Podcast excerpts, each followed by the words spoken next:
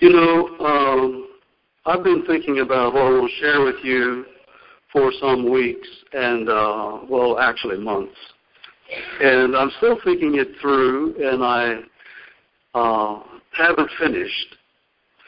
But I want to notice a couple of verses from 1 Corinthians, the first chapter, where he talks about the little things and that God uses and the big things that impress man and affect how man looks at life and situations.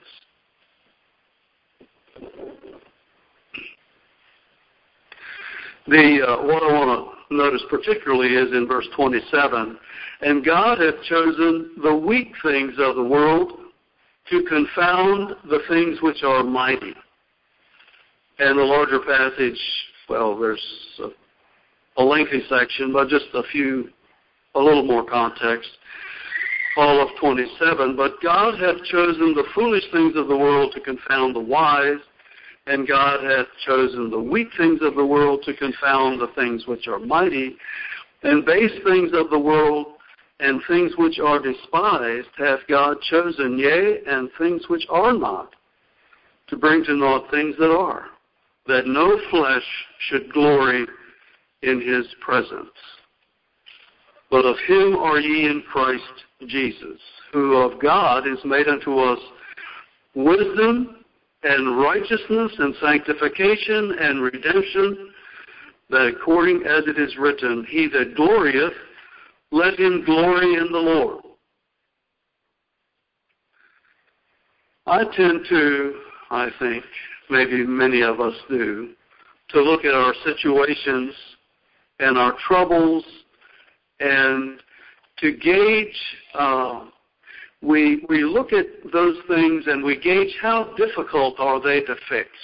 How easy can they be fixed and solved? And we look at how they can be fixed by our ability the abilities of our brothers and sisters and doctors and men's expertise or what resources we have and if it looks like a great and challenging and daunting obstacle, then we can despair and we can feel hopeless and discouraged and maybe even overcome. But God hath chosen the weak things of the world to confound the things of the mighty. God looks at things in a different way. And I just want us to be impressed with God this morning and with His Son, Jesus Christ, our Redeemer, and by thinking about and, and, and uh, noticing how God is and what God does, that it is a great encouragement to His children. A great encouragement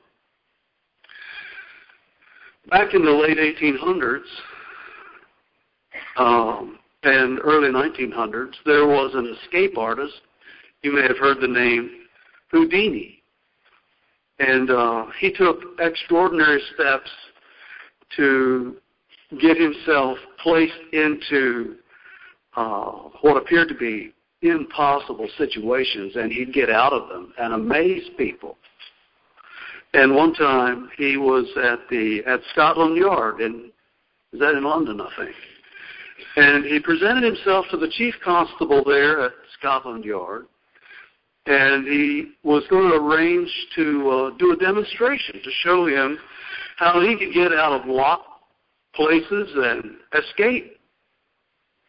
And the constable, thinking maybe he would just take a little advantage of him, says, "Well, hey, let's do it right now." We'll just march you right back and put you in a cell and lock you up. And they did. They took his clothes from him and locked his clothes in a cell next to where he was locked up. And they locked every door between where he was and the uh, a metal, a steel gate that led out into a corridor in the in the jail. And after they, he was locked in there and the constable and the, all his deputies and officials with him were out there waiting. Five minutes later, Houdini joined them, coming through that locked steel door. And they were just astonished. And the constable signed a paper of certification that he had done this, escaped. Great promotion for his for his show. Throughout history, God's people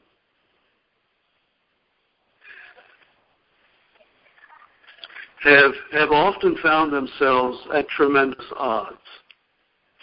Things could look very bleak and hopeless. Uh, a good outcome looked very unlikely and nearly impossible.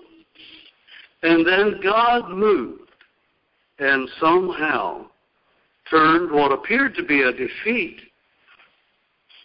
and a terrible situation into a victory that glorified God and spoke to people, man.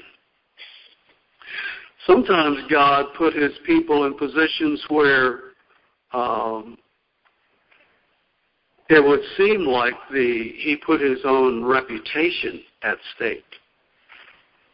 His his the reputation uh, of his power and sovereignty. Uh, Brother Dan last week told us about Elijah and uh, his experience there on Mount Carmel. And you remember that sacrifice, that altar, and and um, just covered, sloshed over with water, just soaked with water. So it was not only the challenge of calling on God, uh, a God from somewhere up in heaven that they couldn't see, and asking Him to uh, put fire on this altar, and here this thing was all wet to boot. How will this ever work? And it worked. Or Gideon's army pared from thousands down to 300. What an, what a, what an unwise move. But God was there. We know those stories. We know that God won. God was glorified. The Lord, He is God, the people cried on Mount Carmel.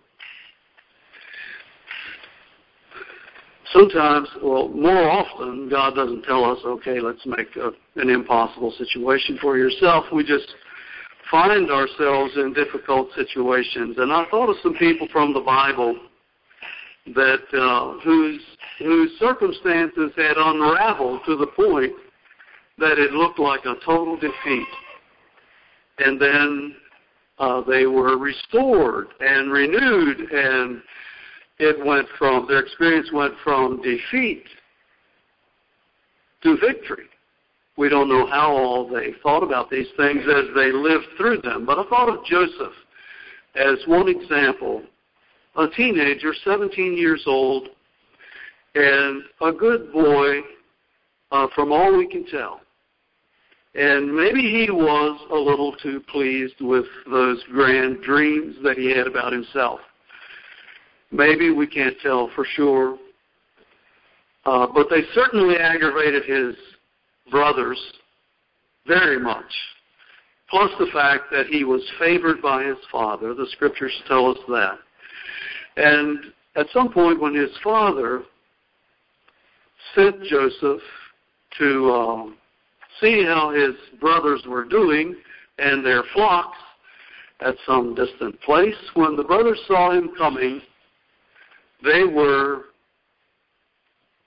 um, ready to kill him. They were ready to kill him, their brother. By, I think it was Judah, wasn't it? Reuben.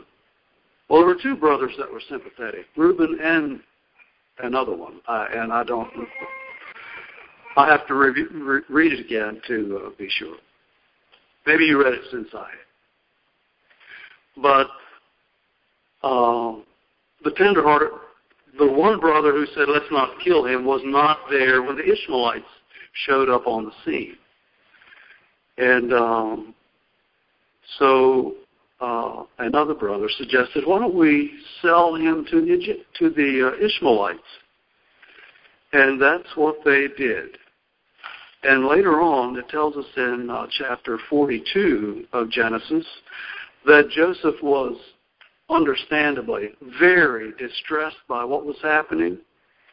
He was pleading with his brothers, don't do this, don't do this. And they would not hear. And therefore, this distress has come upon us when their situation changed. But there was no mercy. He was carried away to Egypt and sold to Potiphar. And in spite of all the injustice, he was a faithful servant. He was not rewarded for his integrity, but he was betrayed by a lustful woman and falsely accused and ended up in prison. And, you know, looking at that story from a human standpoint, that would be a low point. He could have asked God, Where are you? How could things look worse? Far, far from home, innocent, but being treated as though he were guilty, and it just seemed completely wrong. It was wrong. So what could Joseph do? Of himself, he was helpless. But his faith was intact. And I believe his faith was strong. He prayed. He worshiped. He served God. He obeyed God. He did the right things. And when the time came that Pharaoh had his dream and called Joseph to interpret it, Joseph was ready. And he said, I can't interpret the dream, but God can. My God can reveal it. And we remember the story how Joseph's status changed. And when his guilty brothers came to Egypt for food, Joseph was in charge. He was up there next to Pharaoh and he had his brothers under his thumb, so to speak. When his brothers feared Joseph would repay him them for their sin, Joseph forgave them. And he gave a larger perspective. He said, You meant it for evil, but God meant it for good. And God does that. And he's still he's still doing that. Joseph couldn't see very far ahead, but he could see God. He knew God. He believed God was real. And he wanted to serve God and obey Him. Maybe he got discouraged in the prison at times. I don't know doesn't tell us a lot about his emotional state through those years. But God uh, brought him from a place of defeat, an awful situation. He brought him through it and out of it and accomplished a purpose. A great purpose. So that's a lesson for us. I think about Moses, another character in Egypt, rescued by Pharaoh's daughter and raised in Pharaoh's court. He was educated with all the learning of Egypt, and he had the world at his fingertips. A lot of opportunities. He also knew that he was an Israelite. And he felt a loyalty to God's people. And he also appeared to feel that he was equipped to deliver his people. We don't know what all his thinking was there, but as we watch him in the narrative there in Exodus, it looks like he was thinking about helping his people somehow. And he took some steps. And one day he was out among the Israelites and he saw an Egyptian beating a Hebrew. And it says that he looked this way and he looked that way. and he didn't see any other Egyptians, and he killed that man. A little deliverance on a small scale. And then another day he went out and he saw two Hebrews fighting, and one of them was clearly in the wrong. It doesn't describe the whole scene, but Moses said, Wait a minute. Why are you beating your fellow Hebrew? Let's not be fighting each other. And at that point, Moses' deliverance program began to unravel. And this uh, this Hebrew that he had admonished disrespected him. He said, Who made you a judge over us? Are you going to kill me too? Like you did the Egyptian? And Moses knew immediately that he was in big trouble. And it says that he fled. And whatever dream he may have had of delivering his fellow Israelites was in tatters. And again, we don't know what all he felt.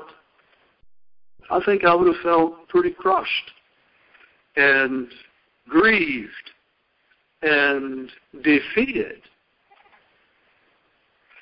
Who am I to go back there and deliver the Israelites? I guess I misread something pretty bad. And the Egyptian army is a mighty army. Who am I? What can I do?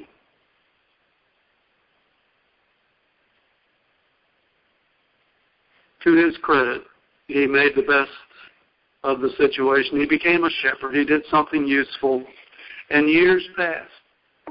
Forty years passed. And then one day, one day he saw a burning bush when God's timing was right.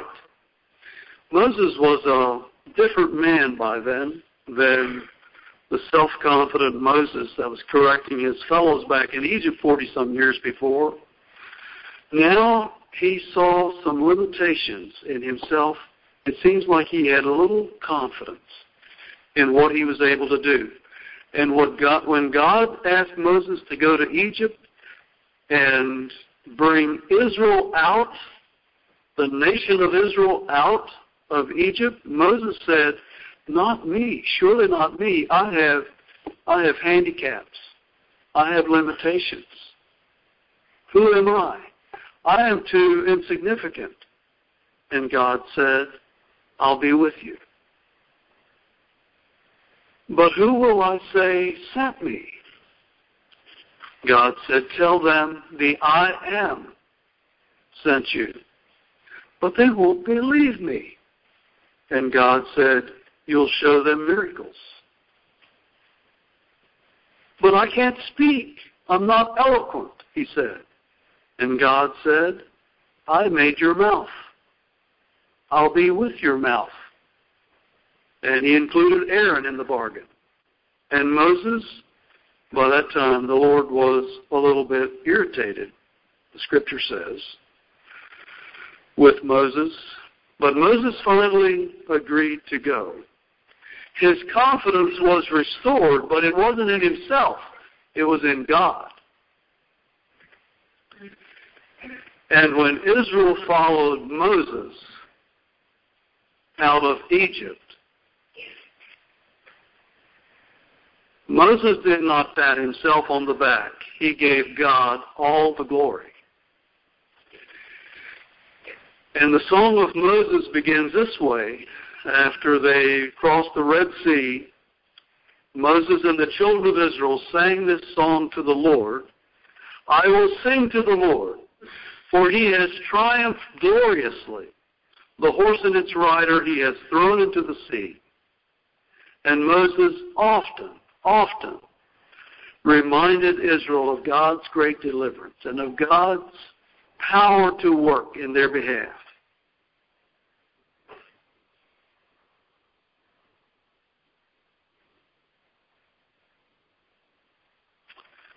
A good lesson for us. God can help us in difficulties and help us to see our dependence on Him and that we need His help and His grace. Our little efforts will will fizzle in accomplishing things for the kingdom.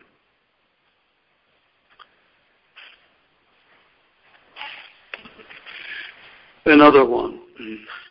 The nation of Israel had just won a great victory at Jericho, and God had given them instructions for how Jericho was to be conquered. You remember all the going around the city and the number of times they went around, the number of days and all of that. And Israel followed those instructions and when the the walls of Jericho came tumbling down in very dramatic fashion.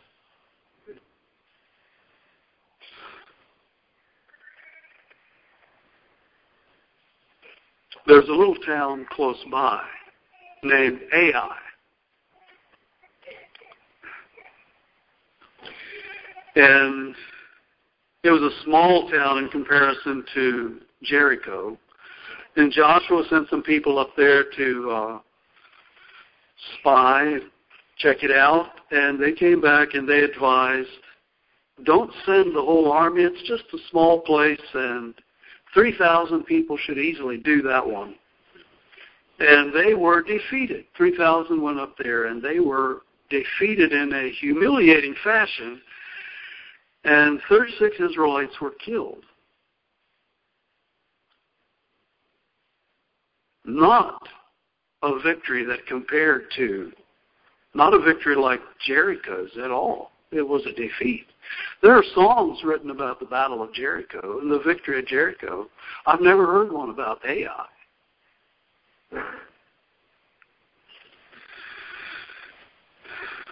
In Joshua 7, it says that Joshua tore his clothes and fell to the earth.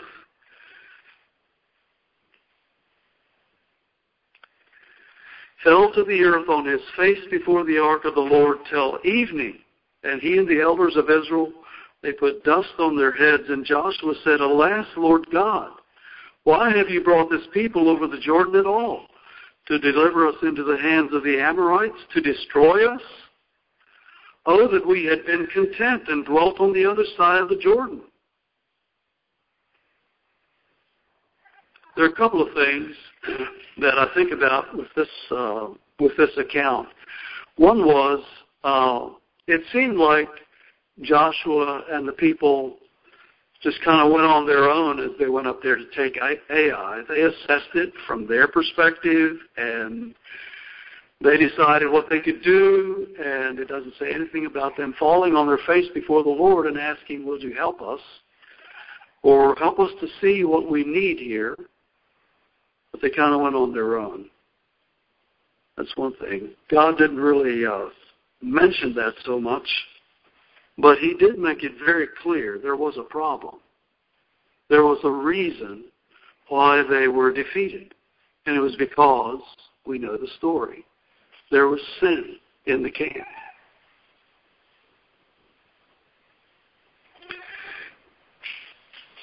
The Lord said to Joshua, Get up. Why do you lie on your face? Israel has sinned, and they have transgressed in my covenant which I commanded them, for they have taken the devoted things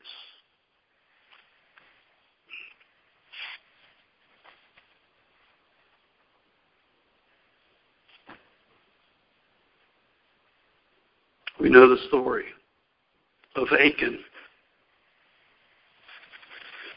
and how he took things that he found from Jericho that they were not to touch, not to take. We can't be victorious where there's sin. That was true for Israel. That's true for individuals.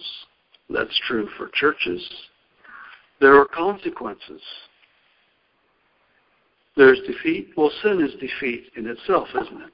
But there's stunted growth and fruit and fruitlessness. Service is hindered. a testimony is veiled or is even counterproductive.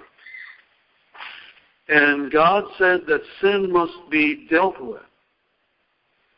I think about the churches in uh, in Revelation two and three, and uh, for example, in the first one, nevertheless I have this against you. He gave some compliments. Nevertheless I have this against you. To most of the churches, there were two exceptions. And he said, Remember where you have fallen, from where you have fallen. This was to Ephesus. Repent and do the first works, or else I will come to you quickly. They dealt with Achan in the valley of Achor. And then Israel defeated Ai. And God gave them instructions, too, for how to do that, how they were to uh, proceed. And Ai was defeated. Israel was victorious once again. And so, a lesson for us when we open ourselves and respond to the Spirit's conviction and we confess and we repent, we find forgiveness, we find restoration and renewal, and we can find victory once again. Deal with sin. Repent of sin. Forsake sin. And we're familiar with Paul. Uh, these examples were all from the Old Testament. There's uh, Paul's thorn in the flesh. I, I think I may have referred to this uh, in a message not real long ago, uh, or at least for talking to somebody. But uh, we remember the story how he was. He writes about it in Second Corinthians about a thorn in the flesh that was a messenger from Satan sent to buffet him. And so Satan had some kind of a design for this. You can be sure that anything he does, he has some strategy. He's not just doing things to amuse himself um, when he relates to people. He wants to do something that destroys and does damage to people that God loves, and that's everyone. And the account Paul wrote how he asked three times whether that could be whether he could be spared, if he could be delivered from that. And Satan was probably hoping that Paul would get discouraged at his situation, some hindrance to his ministry, maybe to how well and easily he could travel, whether it affected his writing. Some people think it was a vision problem and um, we don't really know. But Satan surely had some nefarious purpose, something that would do damage to Paul, that would hinder his mission. And so, how is Paul going to respond to this? God had, had another purpose in allowing it, in allowing Satan to bring that. And God wanted to teach Paul, and he wanted Paul to be impressed with this great truth. My grace is sufficient for you. For my strength is made perfect in weakness. And so Paul said, Now that I understand that, I will gladly boast in my infirmities, that the power of God may rest upon me. For Christ's sake, for when I am weak, then I am strong. A different outlook. Often we don't know what the source of a trial is. But we know what the trial is. And we know how we are responding to it. And God would have us be choose a godly response. We saw that term in our Sunday school lesson this morning. Our time is quickly fleeing. I want to give one other example, and I'll try to spin quickly through it, but it's very familiar to us because we just went through Easter, and that is Christ's death and resurrection. So first in Christ's ministry there was opposition. And, you know, in a, a story, I saw this somewhere lately, and in, uh, in a typical novel, there's the introduction of the characters and the setting, and then there's some some uh, difficulty or challenge introduced. And that takes a little space to kind of get a handle on that. And then there's a setback. So we were hoping to get this fixed, and here's a setback. And so they're tackling this new problem and struggling with it and maybe being discouraged about it or afraid of it or whatever. And then there's another setback. And that just makes it all more exciting, and we're kind of drawn through what's going to happen. And there's suspense, and and then it gets wor- worse, and all hope is lost finally. And then in the last 10%, wonderful. Well, this is a true and marvelous story. So there were steps, and there were setbacks, and degrees of opposition. And then they were plotting against Jesus. And then he was betrayed by a close friend, one of the twelve. And then he was captured. What can be done for him now? The disciples were afraid and ran away. Then he was brought to trial before the Sanhedrin and then before Pilate and before Herod and back to Pilate again. And no pardon, no deliverance. Things were only getting worse. And Jesus said almost nothing. And what he did say made them even angrier.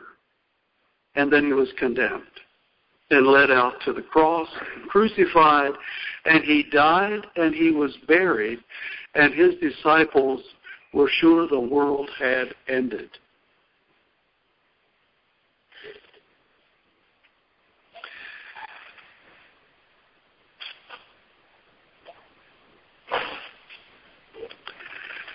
How could this be? Jesus is dead. Jesus is buried. It is done. This, our situation cannot get any blacker. Everything is over. No kingdom of heaven. No Jesus, no promises. Jesus is in the grave. And then came Easter.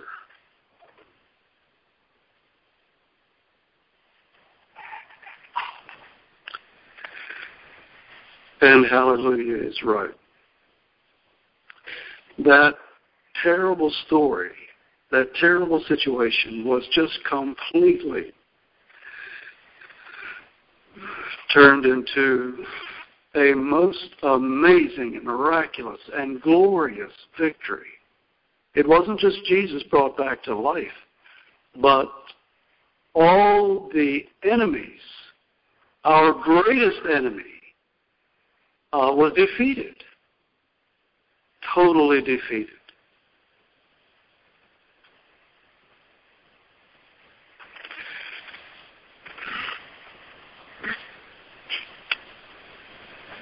From what appeared to be a crushing defeat, a stunning and glorious victory. At Sister Barbara's funeral yesterday, those of you who were, who were here remember uh, Uncle her Uncle Joe, who spoke for a little while and played the harmonica for us. And one thing he said that I remember was that this is not defeat. This is not the end. This this coffin and this body and that grave. Christians are on the winning side, he said. And he's exactly right. History shows it, all these stories show it, the best one being the resurrection of Jesus. There's a cloud of witnesses that testified to it in the scriptures and in our experience, people we talk with. Scripture verifies it. We have experienced it. Surely all of us in some measures or other. God is all powerful. We have that comfort. God is all powerful. So we look here at a situation that looks impossible. It's not impossible. We don't know how God will move, what all His purposes are in allowing it, and what He wants us to learn, what He wants us to see about ourselves, what He wants us to change in, what He wants us to confess and repent from. We don't know. But we know that God is allowing it for some reason, for us. He is sovereign. He is the King of kings and the Lord of lords. And He is a God of love and a God of wisdom. And He cares about these, His disciples, sitting here in this audience this morning. God is strong. We remember that. And God has resources available to us, makes his, makes his resources available to us, and they are far more than adequate even. You remember the story of Elisha and the servant who uh, saw the the army uh, out there. Whose army was it? Syrian army around the town where he and Elisha were, and he was scared. And Elisha said, uh, he prayed that that his servant would see, would open his eyes and see the Lord's army. And there is more with us than be with them. And so that was a comfort to the servant, and they, I'm sure he enjoyed going along with Elisha as they led the Syrian army off to uh, to the uh, Jewish king. But God's resources are way, way more than we can ask or think. Grace and peace be multiplied to you in the knowledge of God and of Jesus our Lord, as his divine power has given to us all things that pertain to life and godliness through the knowledge of him who called us by glory and virtue, by which have been given to us exceedingly great and precious promises, that through these you may be partakers of the divine nature, having escaped the corruption that is in the world through lust.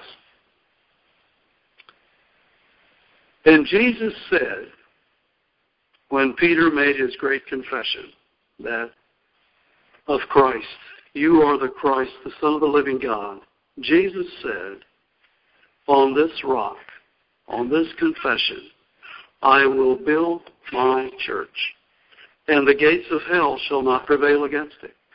And that is true for each individual, that Satan will not prevail against us as long as we are Christ's. The Amplified says, the powers of the infernal region shall not overpower it, or be strong in its detriment, or hold out against it. The New Living Translation says, and all the powers of hell will not conquer it. God is never, never defeated. Our God is never defeated. And sometimes from our perspective, if things look pretty bad. But you know, suffering isn't defeat. Humiliation isn't defeat. Grief and sorrows aren't defeat. Hard times aren't defeat. But how we de- respond and how we avail ourselves of God's grace determines whether we are defeated. When we yield to anger and bitterness, a lack of love or carnality in any form, then we've sinned. We've lost a battle. And Satan is watching all the time for moments of weakness and where he can get a an advantage of us and entice us away or whatever. So we're watchful for that.